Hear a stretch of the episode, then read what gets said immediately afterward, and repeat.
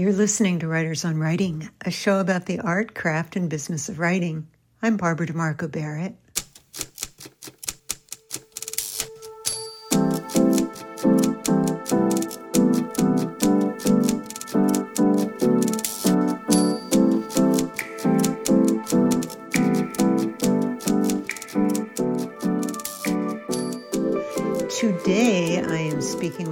Ben is the author of the poetry collection For the Love of Endings. His work appears in The New Yorker, The Nation, and the Kenyon Review, among others. He's the founder of Backdraft, a Guernica interview series focused on revision and the creative process. He holds degrees from Harvard and New York University, and he currently teaches at Rutgers.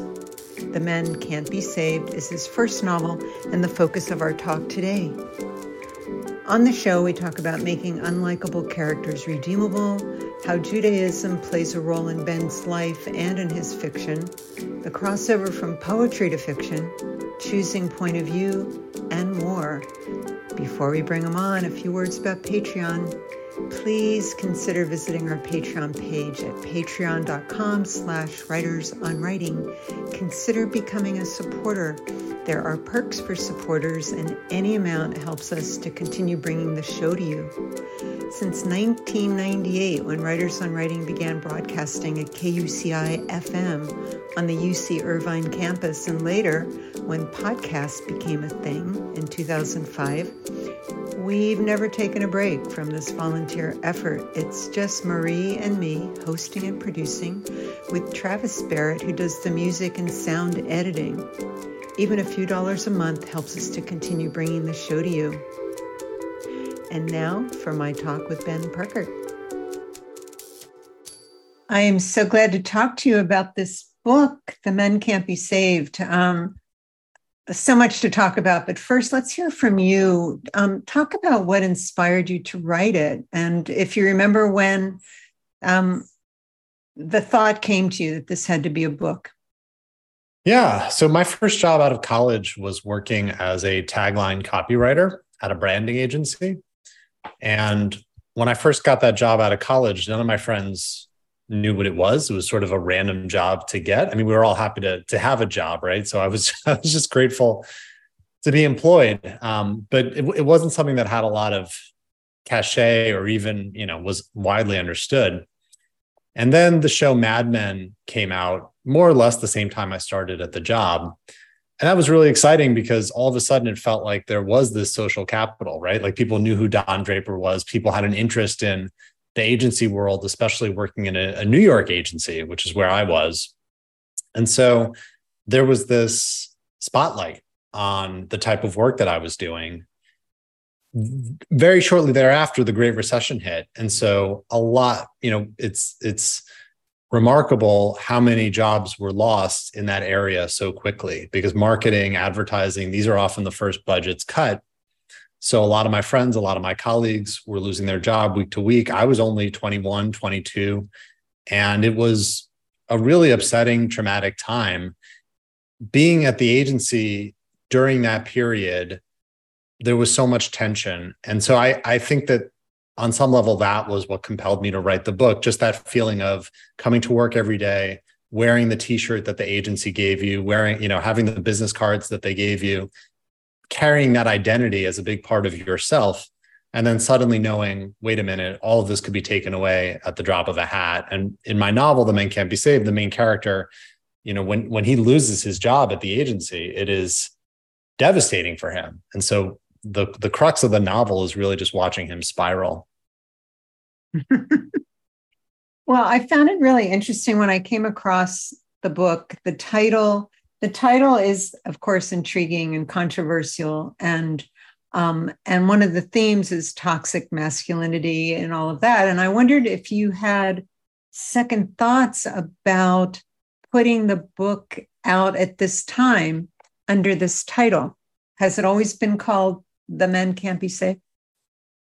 It hasn't always been called that. I, I worked through lots of different titles. I worked on this book for a little bit less than a decade. So I can assure you in a drawer behind me, there's, you know, Microsoft Word docs that have been printed out with probably, you know, 10 different titles. at different points. I, you know, I'm someone who I, I wanted a title that felt bold. I wanted a title that felt almost like a tagline that was going to get attention. So the men can't be saved. When I came up with that line, you know, it took me back a little bit because it felt so big. It felt so, um, you know, like it was really drawing a line in the sand. And so I asked myself, you know, could I stand behind a title like this? I, I think this is a very loud book. And so it needed a loud title.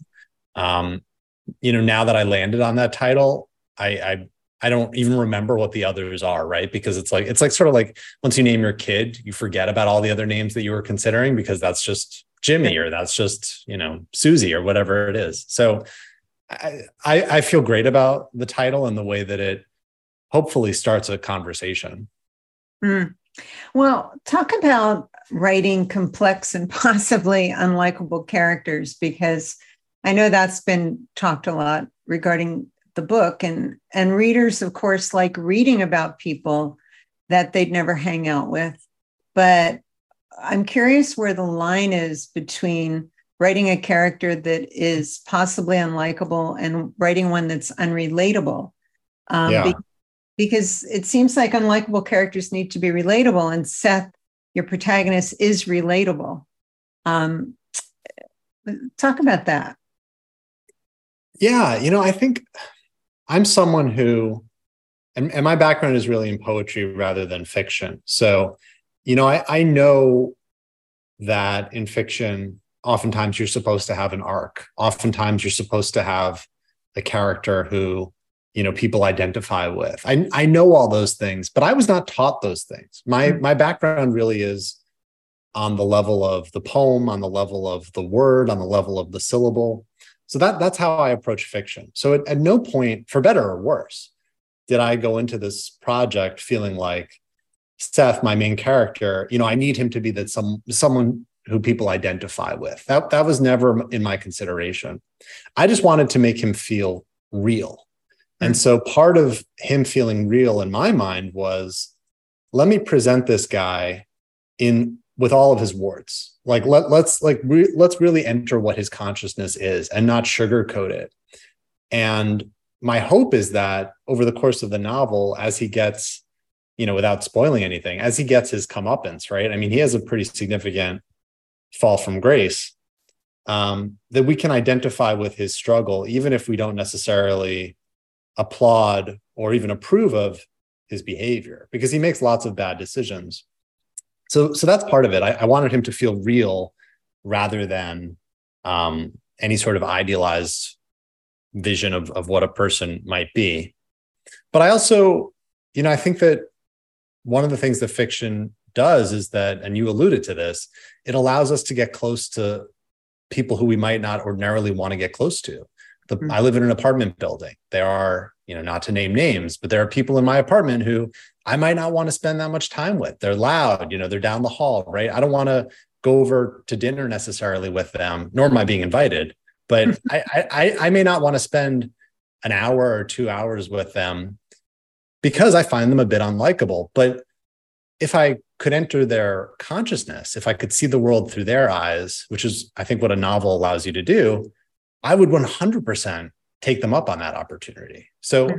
I, I whether it's a show like Succession, which is a uh, you know that's a divisive show. Some people love it, some people hate it. But Kendall Roy is no one that I would want to spend any time with in real life. But when he shows up on my TV screen, like I'm down.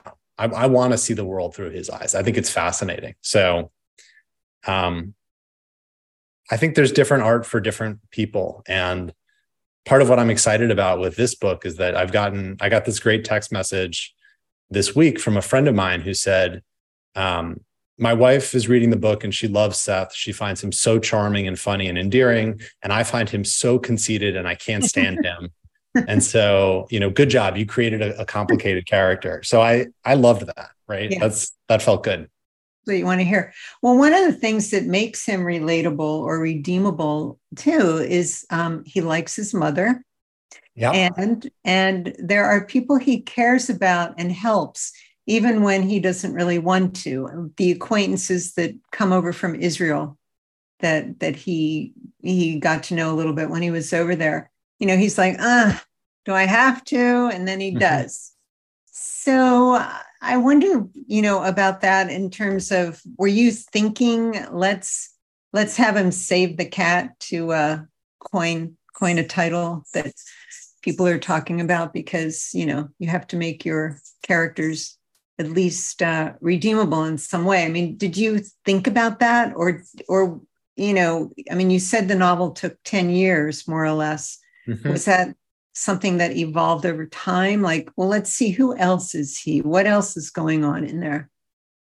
Oh, sure, yeah. I mean, I to be clear, I, I wouldn't have spent ten years with him as a character if I wasn't interested in him. If I didn't think that there was a silver lining or redeemable. I mean, he's also, you know, he's so young. Right. And he I, I think he's a fictional character, right? So it feels a little ridiculous to say this, but it would be interesting to visit with Seth in his 30s, in his 40s, in his 50s, you know, to see to what extent he changes.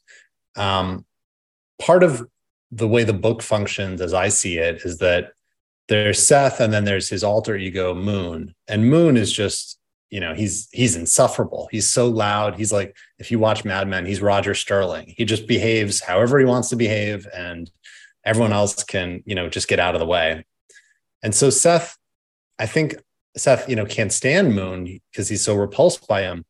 On the other hand he's really convenient because it, it's a way for seth to tell himself hey i'm not i'm not this guy right? I may not be perfect. I'm no saint but at least i'm not this guy. And that is something that I'm interested in in terms of how men justify their behavior and comparing themselves against the lowest common denominator as opposed to um, trying to be ethically or morally righteous or or even you know upstanding. So I don't know that that answers your question necessarily, but I I I, think that um, you know if we're going to spend if if you're going to ask a reader to spend this much time because a novel is a, is a big ask I think you have to create a character who's got many sides, and part of that is is the ugly sides, and part of that is also the potential. Hmm.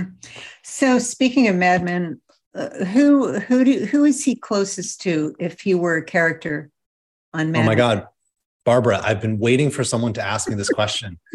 Mad Men comes up in every interview, and no one has asked this question, so I'm so grateful to you.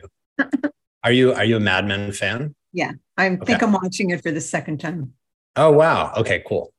Uh, for me, he's Pete Campbell. Mm-hmm. Um, and Pete was always, I don't know if he was my favorite, but Pete and Roger were my favorite two characters. And I mean, I love Joan, I love Peggy, I love, I love them all. But um, something about Pete, you know, he's just so impish. He's he's such a little shit, and yet I loved him. And um, he believes so deeply in the agency. He lives and dies it. Whereas Don just, you know, is is so much cooler than the agency could ever be. So, in my mind, Seth has a lot of Pete in him. He's entitled, um, he's sniveling, he's only out for himself. And yet, I don't know, I, I found him endearing. He's so weak, you know? Yeah. Yeah. Yeah. You, you, I can't stand him at times. And yet I feel for him, you right. know, like, oh, Pete, poor Pete. yep. yep. Well, you know, I was thinking about Seth's personality profile and what he might be according to like Myers Briggs, or, mm-hmm. You know, whether is he a narcissist? If, you know, not that Myers Briggs really goes into that, but is that anything you thought about or worked out in terms of like where would he be on this scale of whatever in terms of personality? And, you know, I never did the Myers Briggs on him, but, you know, it's funny right because as the author i feel like on some level i'm i'm the best person to ask and on some level i'm the worst person to ask mm-hmm. because all i was trying to do was create a voice to create a character. And i wanted a voice that felt tragic comic seth is i mean he's a joke on some level. He's he's so ridiculous and he makes so many bad decisions and he's got such an overinflated sense of his own ego. Um, but i think that there's something also deeply sad about him and his inability to cultivate friendships or or closeness or relationships. Um, that I feel deeply. So, you know, is he a narcissist? Absolutely. But you know, the, there's a lot of narcissists in all of us. And certainly in the New York City advertising, branding, agency world, at least when I worked in it, you know, we were not short of big egos. Right. I'll put it that way. Right. Well, you mentioned voice, and um, you know, because your book took a while to to um, be written and be finished. Uh, talk about finding the voice for the character because it's also I wanted to ask you. It's um, I think first person past tense, and how much of that went into finding the voice, and was it ever third person? And did you play around with, you know, how am I going to tell this story? So it was always first person, and I don't know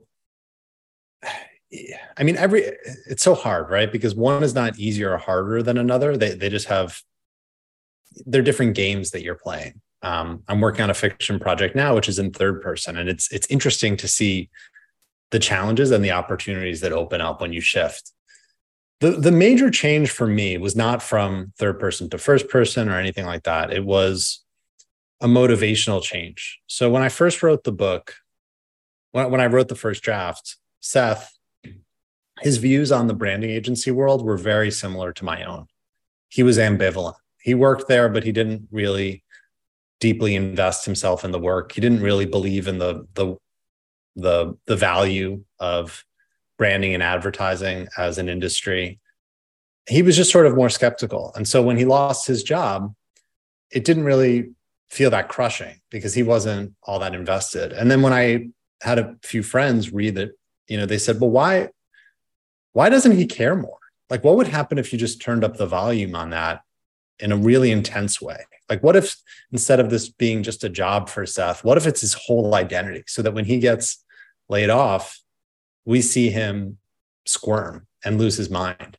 Mm-hmm. And the minute I got that edit, it was like, ugh, this is so right. And I know it's going to take me so long because now I got to rewrite huge parts of the book. But um, that that was the edit that in many ways created the voice because mm-hmm. the minute I I made him, you know, so deeply invested. The, the minute he kind of became that Pete Campbell type, where working at the agency was everything for him, um, it opened up a lot of doors. But it also meant that I had to change scenes, and I had to, you know, so it, as a writer yourself, you can appreciate it's a it's a big change, but it's such a gift when a friend gives you an edit like that because then, you know, the light bulb goes off, and then you just have to work.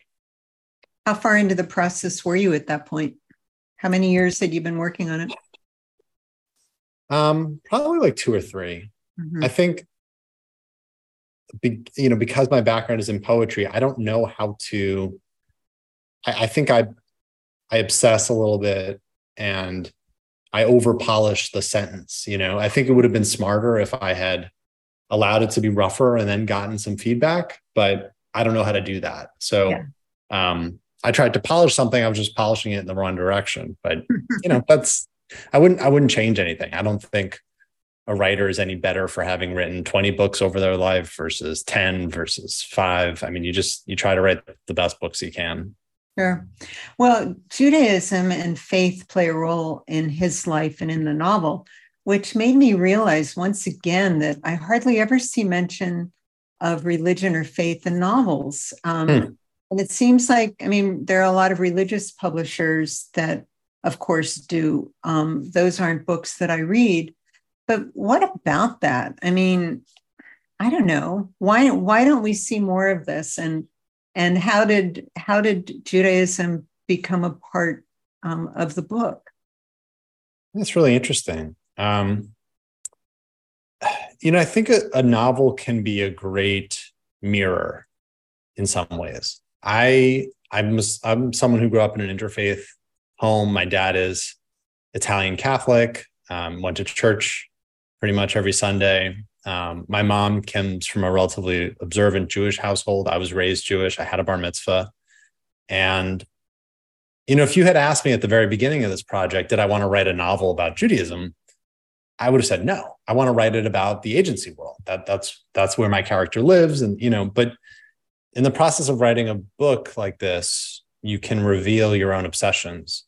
And I think being of an interfaith background has always it's complicated my relationship with Judaism because I I am Jewish, right? You know, my mom is Jewish, and I I observe the holidays and, and stuff like that. Um, but I'm also aware that it's only a percentage of me. It's a part of me. It's an identity. And for my main character, after he loses his job at the agency, he's so desperate for a new identity. I mean, he he wants his job back, but in truth, I think he wants to feel a part of something larger than himself, which is what an agency or any corporation can do, right? Is it can sort of play the role of um, a congregation in a way. You can feel a part of something bigger and have faith in something bigger.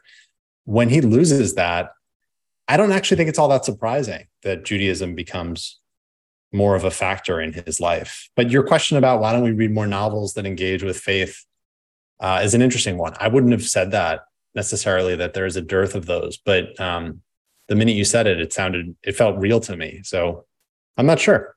I'm not sure.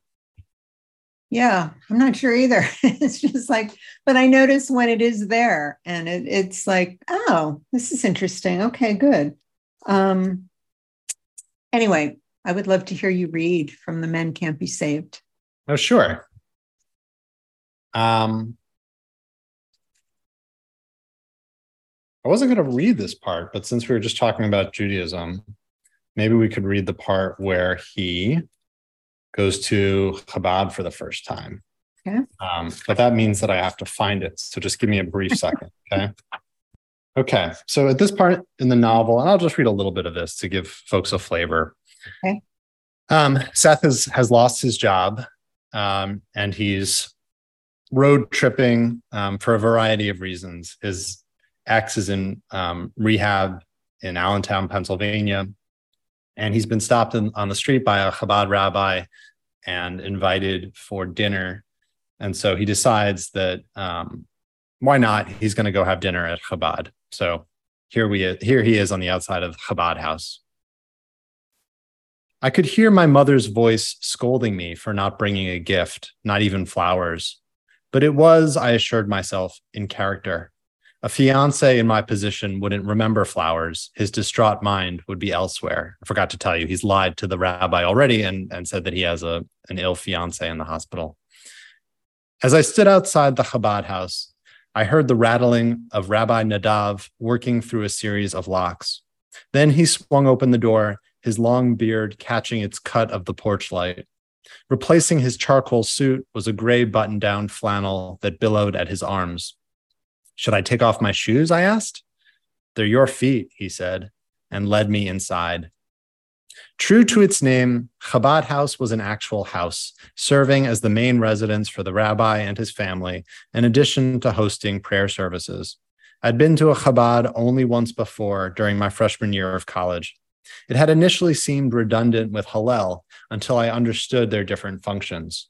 Whereas Hillel was a sprawling glass structure with its doors always open to interfaith dialogue, Chabad welcomed only those within the faith. The Chabad tagline, where every Jew is family. But if Chabad goers were more rigid in their dogma, they also had more fun. They believed in celebrating God heartily. In other words, libations. Walking through Nadav's foyer proved treacherous, toys strewn all over the carpet, including many ponies with rainbow colored manes and wheels for hooves. I could hear the stomping of bare feet in rooms off the main hall. Nadav ducked away, only to return accompanied. Seth, he said, this is my wife, Hannah. I stepped forward, then froze. Was I permitted to shake hands with an Orthodox woman? I seem to recall all touch was forbidden, though I wasn't sure if I'd made this up, a boundary I'd invented. Hannah reciprocated with a quick hello. Then she spun back into the kitchen to core a head of lettuce, her hair covered except for a few stray curls bouncing to her step. Nadav gave my stomach a playful backfist. You hungry? he said. Starving, in fact. But first, I had to clean myself up.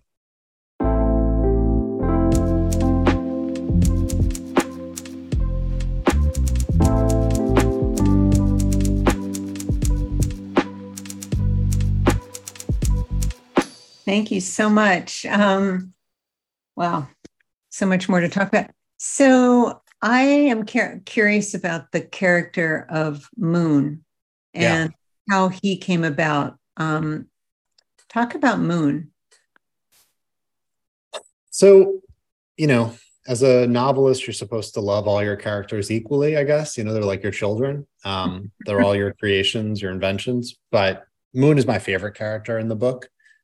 I often feel like it's a litmus test. If you uh, find Moon completely outlandish, but a little bit hilarious and a little dangerous, and you want to spend time with him, I think you'll like the book. And if you discover from very early on that he's just completely insufferable, then then I'm going to warn you and tell you the book is not going to. It may not be for you. I I'm drawn to that Roger Sterling type. Um, I was a member of a fraternity in college, which I'm not particularly proud to say, but I was always struck by um, the way in which a certain set of men um, use volume, use a kind of outlandish behavior as a way of masking certain insecurities. And hmm. I think that there's something really comedic there. I think that there's something really tragic there. I think that um, if we look at a lot of loud, charismatic men, they are responsible for a lot of society's ills in many cases. Um, so I, I, I think that both sociologically, I was interested in a character like Moon, who makes so many bad decisions. But going back to what we were saying earlier, I think that you know someone like Trump, who is a horror on so many levels, I think is um, dangerously convenient for a lot of men because they can point to Trump and say, well, I'm not him, right? Or they can point to the guy in the office who everyone knows you stay away from. And they can say, well, I'm not him. And, um, you know, like what is that? What, what is that maneuver allowing for? Um, how is it endangering not only women, but all of us? You know what I mean? Um, so I, I, I, he's my favorite character in the book because I think he is the clown. And I'm not a Shakespeare scholar, but you know, Shakespeare uses the clown, uses the fool, both for humor and to get jokes, but also to tell some of the the sharpest truths in his plays. So that's so that's how I see him functioning. What about? Um, I wanted to ask you about Diego. Yeah based on anybody or complete fiction? yeah, well, it's funny. Um, a lot of my colleagues from the various agencies where I worked, you know, what they want to know is who am I in the book, right? like everyone, you know, eh, everyone has that narcissistic impulse a little bit to say, well, you know, who who am I, right? I must be in the book somewhere. um, you know, I, I wouldn't say that. So Diego is Seth's boss at the agency. Um, I wouldn't say that he's based on anyone in particular, but it's also absolutely true that working at the agency, I was always taking notes, if not literally. I was I was sort of documenting and observing, and um, I'll just say that I, I pulled traits from lots of different areas, but no one is based on anyone in particular. I wouldn't I wouldn't do that. what about Ramya? Oh man, interesting. Um, so Ramya is his coworker at, at the coffee shop slash chocolate shop after he loses his job at the agency. Ramya, you know, I I I sort of want her to get her own novel at some point. Um, I don't know if I'll write it or if I'm the person to write it, but she she's so um she's so mysterious and she's so lost and she she battles addiction in the book. Um I, someone asked me about a sequel and i don't know if i could write a sequel with seth i think on some level i'm too old i had to start sort of write him when i was in my 20s when i was closer in age to him um, but ramya is is she's a very mysterious character with a lot of pain and there's something very um, unresolved about her that that makes me want to go back to well i was going to ask you if you if you were done with the characters i mean do you feel like you could you could revisit any of them again in another project? Maybe. You know, I don't I don't, you know, you don't know. Um mm-hmm. I you know, right now Hollywood is refusing to to pay its actors and its writers, right? So there's there's sort of very little going on on that front, but I've had folks come up to me and say, you know, I could really see this as a movie or I could see this as a as a TV show. Um, I never wrote it thinking about those things. And I, you know, I, I listen, if it got made, that'd be terrific. But if it, if it doesn't, I won't be heartful. Uh, I won't be crestfallen or anything like that. But um, were it to be adapted, I think that that's, that would be thrilling because that would be a way to revive these characters and um, spend more time with them. But if, but if it ends here, that's also, that's okay. You know, it's, it's cool to know that new readers are going to find the book whenever they find it, however they find it, and then that'll animate these these people again. Yeah. So um dialogue, your dialogue of course is strong and as a poet, I would think that's not something that you do much with. Um so talk about that, writing dialogue and do you read aloud? Is that part of the writing of dialogue for you? I should. I I you know, um, I used to do this um, interview series called Backdraft for Guernica magazine, mm-hmm. where I would ask writers how they revised, which was partially a a selfish exercise. I wanted I worked on my book for 10 years, so I wanted to learn from other writers, really brilliant writers, really accomplished writers, how did they revise so that I could borrow, so that I could learn, you know? And one of the things that a lot of them talked about was reading their work out loud. And if you read work out loud, you get to hear where the dead wood is, and you get to hear where it's working. Um, so it's something that I want to incorporate more into my practice than I probably do. Um, it's not, you know, I'm I'm such a visual person. So for me, I just I read and I reread and I reread, and so I hear the dialogue in my head. It's not something that I've used in poetry. Um, and I'll, you know, I think that part of what's fun about switching genre is you see where you're weak and you see where you're strong. Like certain things, I poems, I struggle sometimes with how to incorporate humor into poetry. There's some poets who are funny. Um, I would like to think that I bring some of that into my poems, but it's harder to do. First person novel, it just felt like a comedic mile, monologue on some mm-hmm. level. So it was like, oh, great. Here's where I can take this part of myself, you know, the, the part that wants to be funny. I now have an outlet for it in this genre. Um, but I got to learn dialogue, which is not, which is, you know, maybe took more time. So, not to mention plot. So, so there's lots of different things. I think that's part of what's exciting about moving from one genre to another is that it it gives you more insight into um, your own tendencies. Oh, I yeah, I mean, I don't you don't find many poets who who write novels. I mean, there are a couple, but I think most of the poets I know have no interest in writing a novel. It's like too many pages, too messy, you know, like I want a page. I want to deal with a page. So, when did that interest bloom for you? Do you was there something that happened or something you read or something you tried to do with poetry that you couldn't do? Like how how did it come about? there's a there's a few answers I could give. There's um, I'll give the intellectual answer and then I'll give the real answer, um, which is not to say that the intellectual answer is not real, but you'll see what I mean. I had just finished my MFA in poetry, and my favorite poet at the time was Ben Lerner, and I loved his books of poetry. And then he came out with his debut novel from Coffee House Press called "Leaving the Atocha Station," and that that book I just loved. I think it came out I, again when I finished my MFA, so probably like 2012, something like that. And I very naively read that book and I thought, you know, maybe I could try this. Right. He he has a way of making it feel, he does that auto fiction thing where it just he's so smart, but it, it reads so effortlessly. And that was the book that I read that I thought maybe I could give this whole switching genre thing a try. Um, and I do think that there are more poets who are moving over because I, I, agree with you there's a lot of poets who have no interest in writing a novel and never would but there is i think a, a generation of poets that is trying it that is moving in that direction. Um, the other answer what I, what I would say is the less intellectual answer is that i had this poetry manuscript and i was sending it out to publishers and i was trying to get it published. And you know some of the poems had been picked up in, in good journals. So i was telling myself you know this will happen and and it just was not working. I mean like all writers i i faced a lot of rejection and I felt stuck.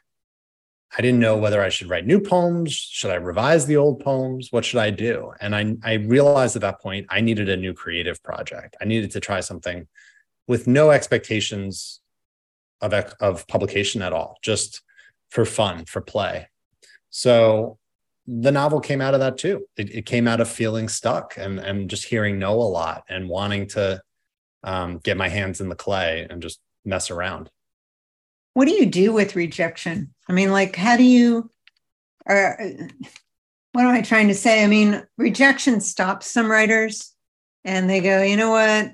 I'm just not going to try this anymore. Or they go into self publishing because they don't want to deal with rejection. I mean, how, what did rejection do for you? Or how did you deal with it? I'm not someone who it usually stops. Um, I internalize it. Um, I feel sad. I get upset. I scream into pillows, but it, usually it fuels me. And um, you know, I, I think I'm I'm blessed to have many friends who are writers, and I've you know there are some writers who rejection truly. I mean, it's not a front, or at least they don't. They say it's not. You know, it just rolls off their back. Like they're you know, rejection comes in, you send out to the next magazine or you send out to the next publishing house. That's not me. I, I wear it, but I also, um, as much as I can, I try to learn from it. Probably too much. Like if, you know, if an editor passed on the book, I really wanted to know why. Not because, you know, I wanted to get their address so I could like egg their house or something, though I might have on that first night, but more because well, if they're rejecting it, there's got to be something wrong with it. Like, what is what, what is it that they're seeing that I'm not seeing? And um, I think that that is. I'm I'm I'm a teacher. If I were working with a student who I was mentoring, I don't know that I would coach them on that because I think that's a dangerous road. You can you can very easily invest too much of your own self-worth and, and other people's opinions. So just because you get work rejected doesn't mean it's not good, doesn't mean it's not necessarily ready. But I do think that sometimes rejection has something to teach us. And as much as possible, I'm going to try to squeeze out any sort of information that I can from a rejection. Um, sure. So I so I can go back and keep working. Sure. Well, what's the crossover from poetry to fiction? I mean, you talked about, you know, that you're interested in the sentence on the line level, and of course, in poetry, there's you're not thinking plots so much as when you come to fiction, you have to think about plot. Is there any other crossover between the two for you? And it could be from fiction to poetry as well, going back. Um, I, I think it sounds ridiculous, but it's the truth. I mean, you have to love words. And poets love words better than anyone I've ever met, right? Mm-hmm. I mean, it's it's hard to get a bunch of poets to agree on anything, but um, I don't know why anyone would go into the hardship of living life as a poet if you didn't just love language on the level of image and music and, and sound. Um, so if you know words, if, if it's sort of like being a scientist, you know how there's um there's like uh scientists who do a lot of research in the real world. They want to you know see how water flows off of a street and then goes down to the drain and then gets reabsorbed into the city system. Like there's that kind of scientist. And then mm-hmm. there's a scientist who wants to know about cells or wants to know about protons. And i, I think of poets as being those small scale scientists. And if you have that foundational knowledge of how the world works and how language works i think it's it's not necessarily easy but you can then scale out um, I think it's harder to go in the other direction. And there are a lot of reasons why I don't think you see many novelists writing poems. One is economic, like why would you waste your time? It's it's it's like a losing enterprise. But I think the other is that um, the focus on structure is just so different. And um, I don't know. A, a, lot of my favorite novels are written by poets. So mm. I I um, and maybe that's just because of my bias in terms of how I read and what I'm reading for. But um, it, it's the crossover is interesting to me. So, what are some of those? What are some of your novels written by poets? Sure.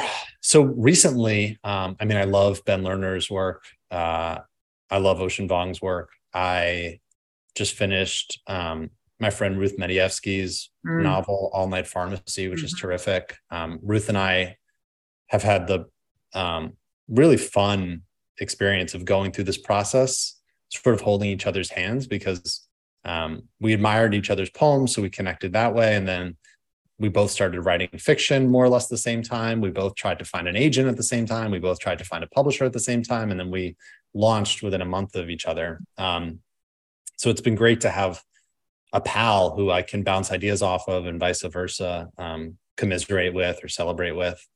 So All Night Pharmacy is a, is a terrific book. My friend Kaveh Akbar, amazing poet, his novel Martyr. Um, he was kind enough to give me a galley. I, I read an early draft of it, and it's it's just extraordinary. Um, that comes out early next year.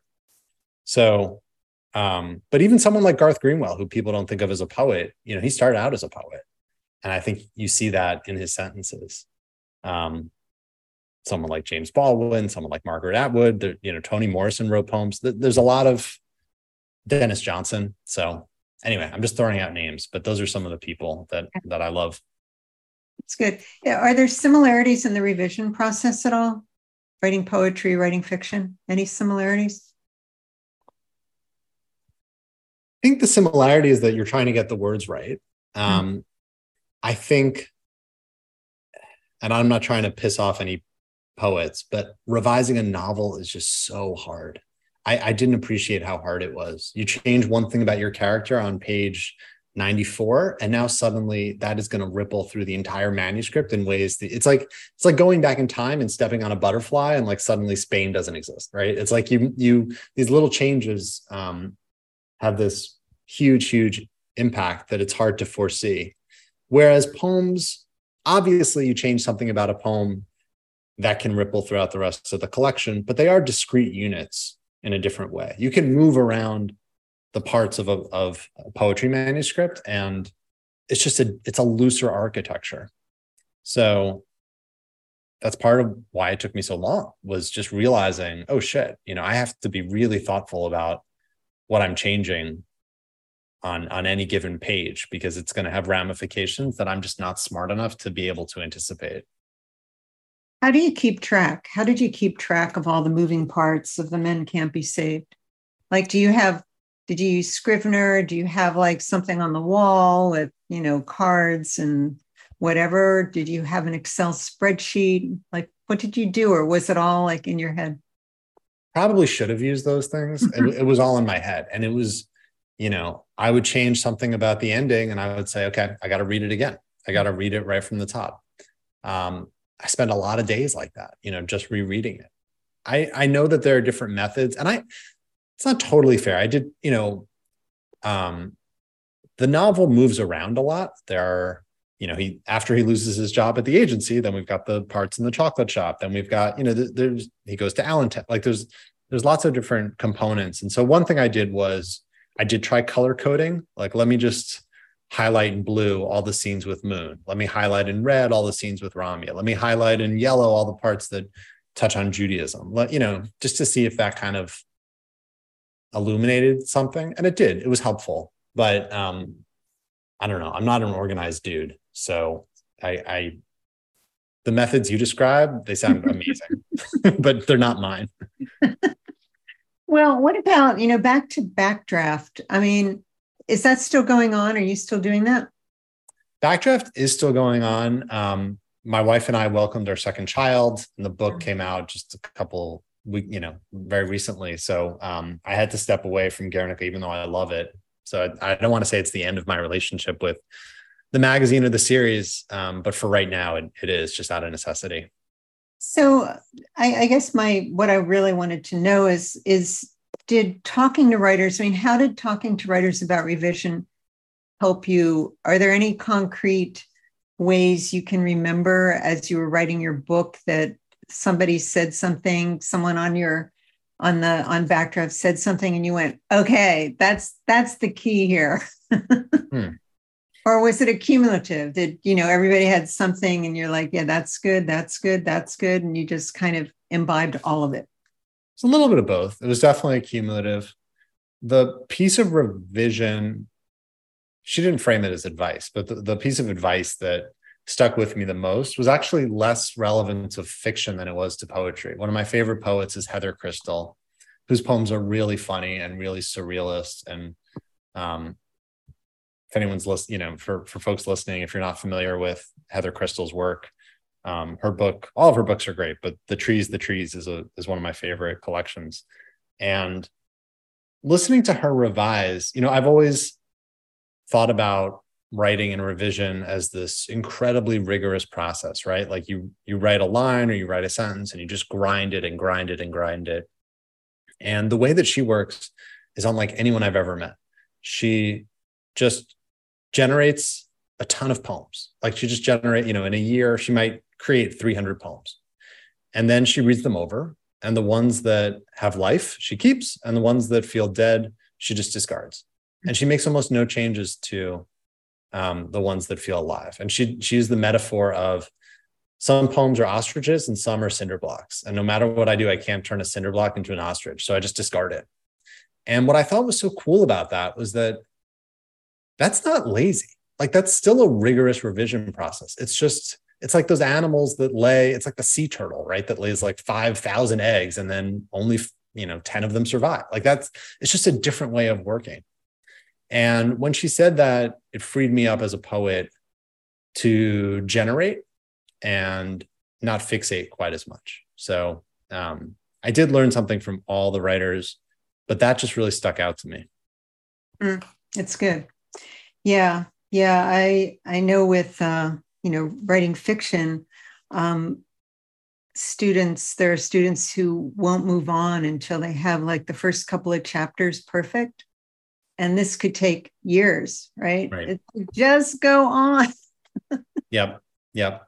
I mean, what do yep. you do with students who kind of fixate on those beginnings, getting the beginnings perfect? I mean, forget about students. What do I do with myself? I mean, I'm I'm starting a new novel and already, you know, I've got um not as many words as I want because I just keep revising the opening. And that's it's not a great way to work. Um, on the other hand, you know, different people work in different in different modes, and um, I think that you learn something by obsessing about those early lines. And if and if you if if you're reading over the opening and it doesn't feel right, I can understand and I can sympathize with the impulse to try to get it right before moving on.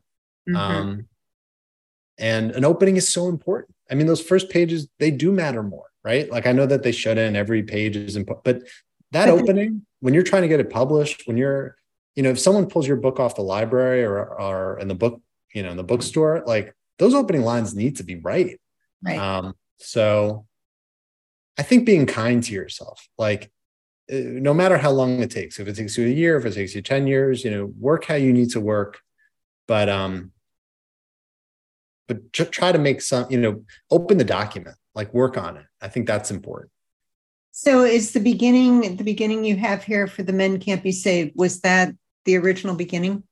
Oh, absolutely not. I mean that that opening page I, I, I truly want to say that I spent as long on the first chapter as I did on the entire book mm-hmm. in, on some on some level. I especially because I needed to get the voice right and that first paragraph uh, you know we talked earlier about like changing the the motivation of the character. He, at one point he was ambivalent about the job and then he loves it more than anything and it's his whole life and you know he thinks he's the greatest of all time at it. Um i just had to keep revising that opening a million different times. Hmm.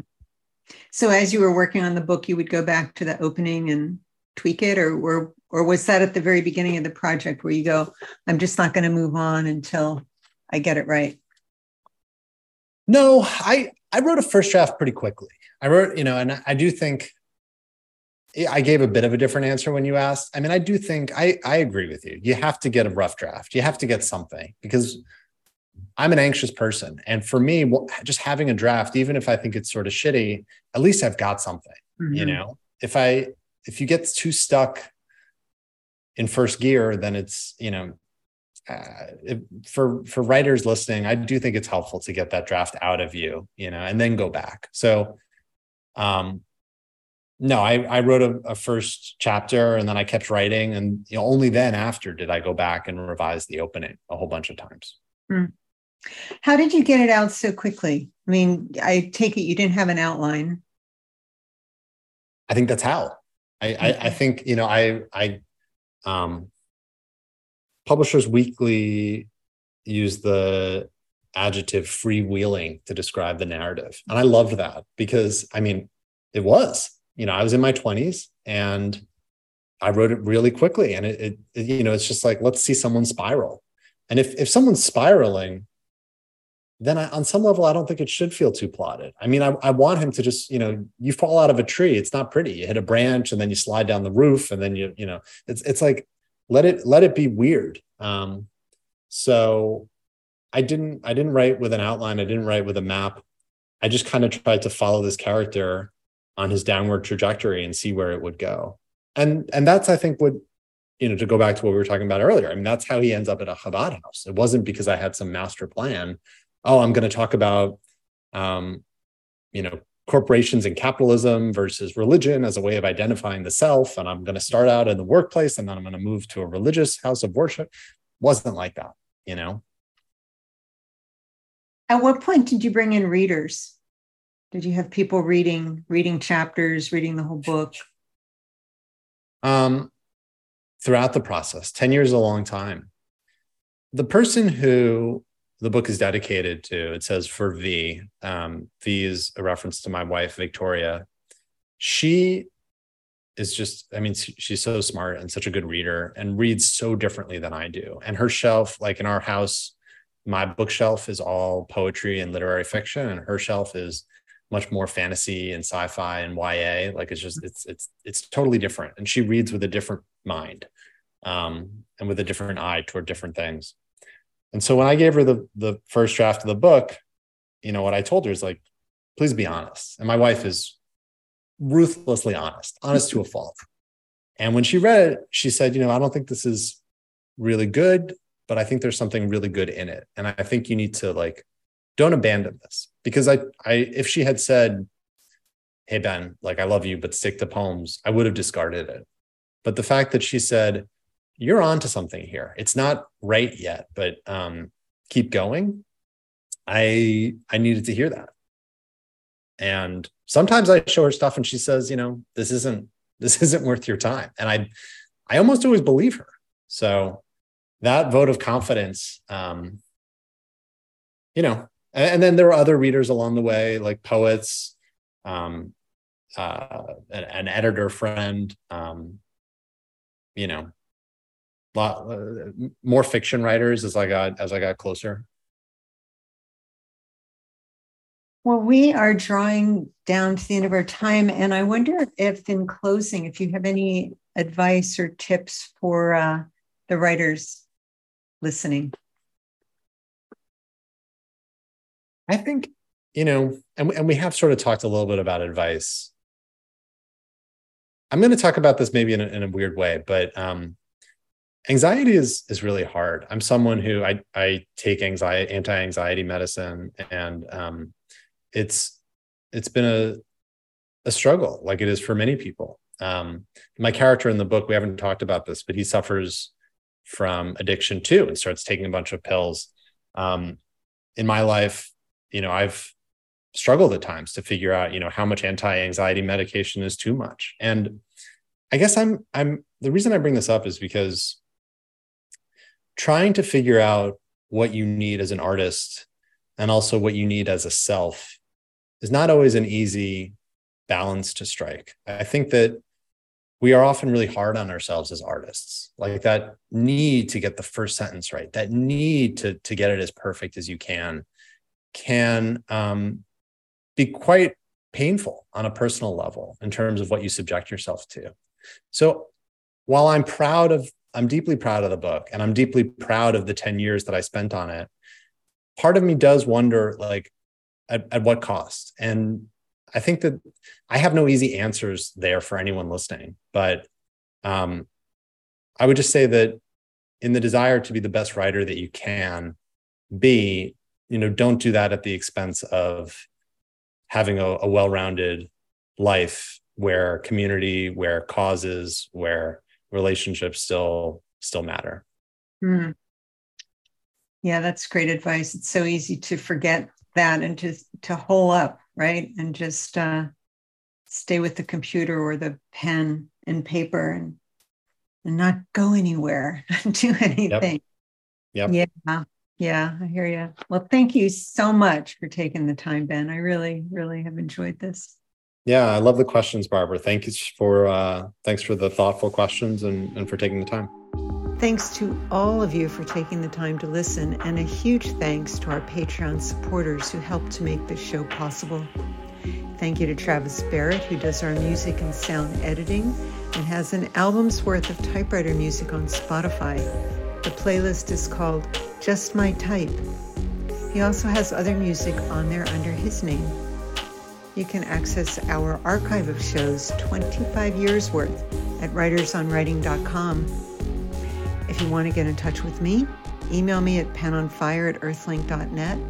My website is penonfire.com. Marrie Stone is at marriestone at gmail.com. And Travis Barrett is at travisbarrettcreative at gmail.com. Again, thank you for listening. And in the meantime, remember to stay in the chair.